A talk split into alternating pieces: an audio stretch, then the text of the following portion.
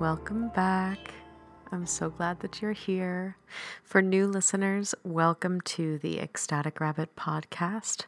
I am Sarah Corbin Wolf, founder of Ecstatic Rabbit Tarot and Coaching. So, we're here today for kind of the bread and butter of this podcast. If you are a new listener, I strongly encourage you to take a look back, especially at those first two episodes, where you can learn a little more about me, what I do, and what this podcast is going to look like moving forward. And thank you to those of you who have listened to that um, meditation that I very impulsively uploaded. I hope that it brought you some exploration and maybe a little peace. And I'll keep throwing those on here probably now and again. But um, like I said, these card pulls, these new moon and full moon card pulls, are really at the core of this podcast. We are working this week with a full moon in Leo. So that's a lot of bright energy, right?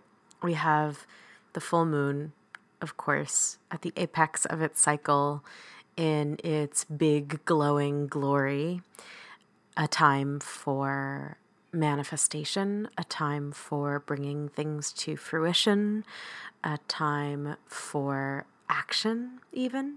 And then combine that with the sign of Leo, which is also big and bright and beautiful. So for me, this particular moon phase in this particular sign feels a lot like a big wintertime bonfire in the sky that really gives my emotional life or my emotions um, permission.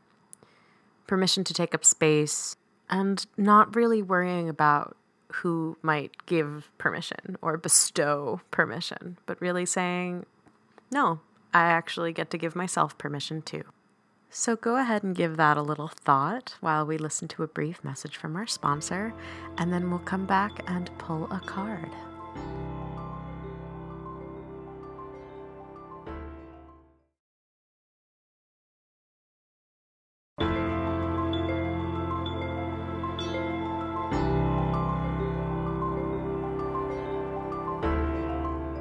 Okay, here we go.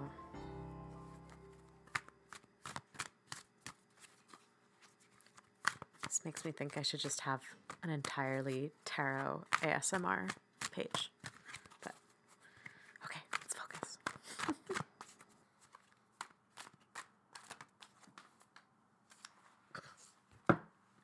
okay, I was shuffling for way, way longer than you just heard, and um, all these chunks of cards kept popping out.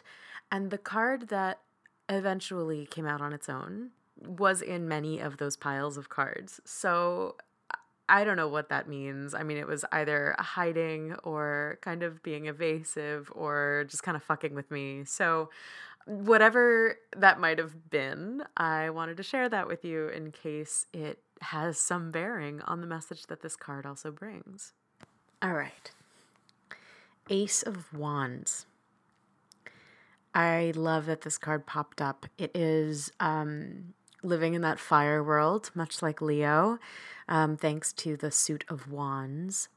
And I see that as ambition, drive, creativity, heart space. Um, the logic of the heart that doesn't necessarily have an explanation behind it, but is certain nonetheless. I actually was just teaching the aces in Everyday Magic, which started this past week. And much like the first night of class, we looked at how the aces are beginnings. They are the promise of a journey to come. They are a threshold in a way, but they also, of course, bear the history of evolutions that have come before. So we have again that invitation to a very particular kind of beginner's mind, right? Where we're looking at something new, something has changed, we're in a new chapter, we've turned a page, whatever metaphor you like, but we also carry with us a lot of information, knowledge, wisdom, experience, memory, maybe trauma, whatever it might be, we carry that with us, even as we start something new. So the aces, I always struggle a little to find something complex and brilliant to talk about because there is such a simplicity to them. There's something so straightforward because it really is raw. It really is nothing yet. In the pixie deck, in the traditional Rider Waite Smith deck, we see a hand coming out of a cloud in all of the ace cards and presenting this essential singular form of the suit. Now, one could, and frankly, I often do, read that hand as the hand of God, of a kind of divine intervention or a splash of inspiration thrown to us from the heavens. But that concept, that image, that perhaps metaphor can be taken in many different ways. Maybe you've had a new idea. Maybe something came to you in a dream. Or maybe because we're in wands, because we're in that fire space, there's just a spark. There's a spark of something new. Something is starting to generate heat and pick up momentum. Something is living in your heart that may not have been living there before. So, what do you do about it? Well, this is this is the funny thing about a full moon and an ace card. Because I think that that full moon is really saying like shine the light on that spark. Ask it what it wants from you next.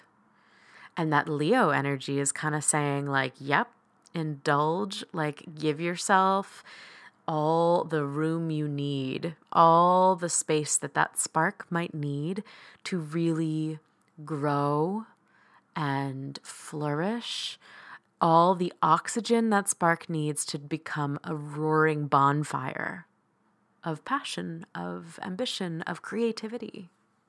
Now, all of that sounds pretty sweet, and it is, and it could be for you but I also always want to speak to um, the sides of tarot cards that can be more challenging because so many of us are finding ourselves in very challenging situations.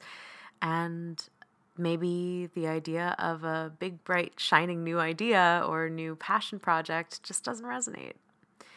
So let's think about this a little bit in context of a pandemic, in the context of lockdown, in the context of a world where executing our creative ideas can be extremely challenging.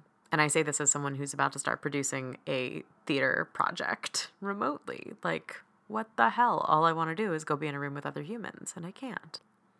So, if we consider that perspective and that context, I think that this card, which can often gesture to a big blaze of glorious new excitement, can also, I guess, let's not forget that it's an ace. Let's not forget that it's a beginning.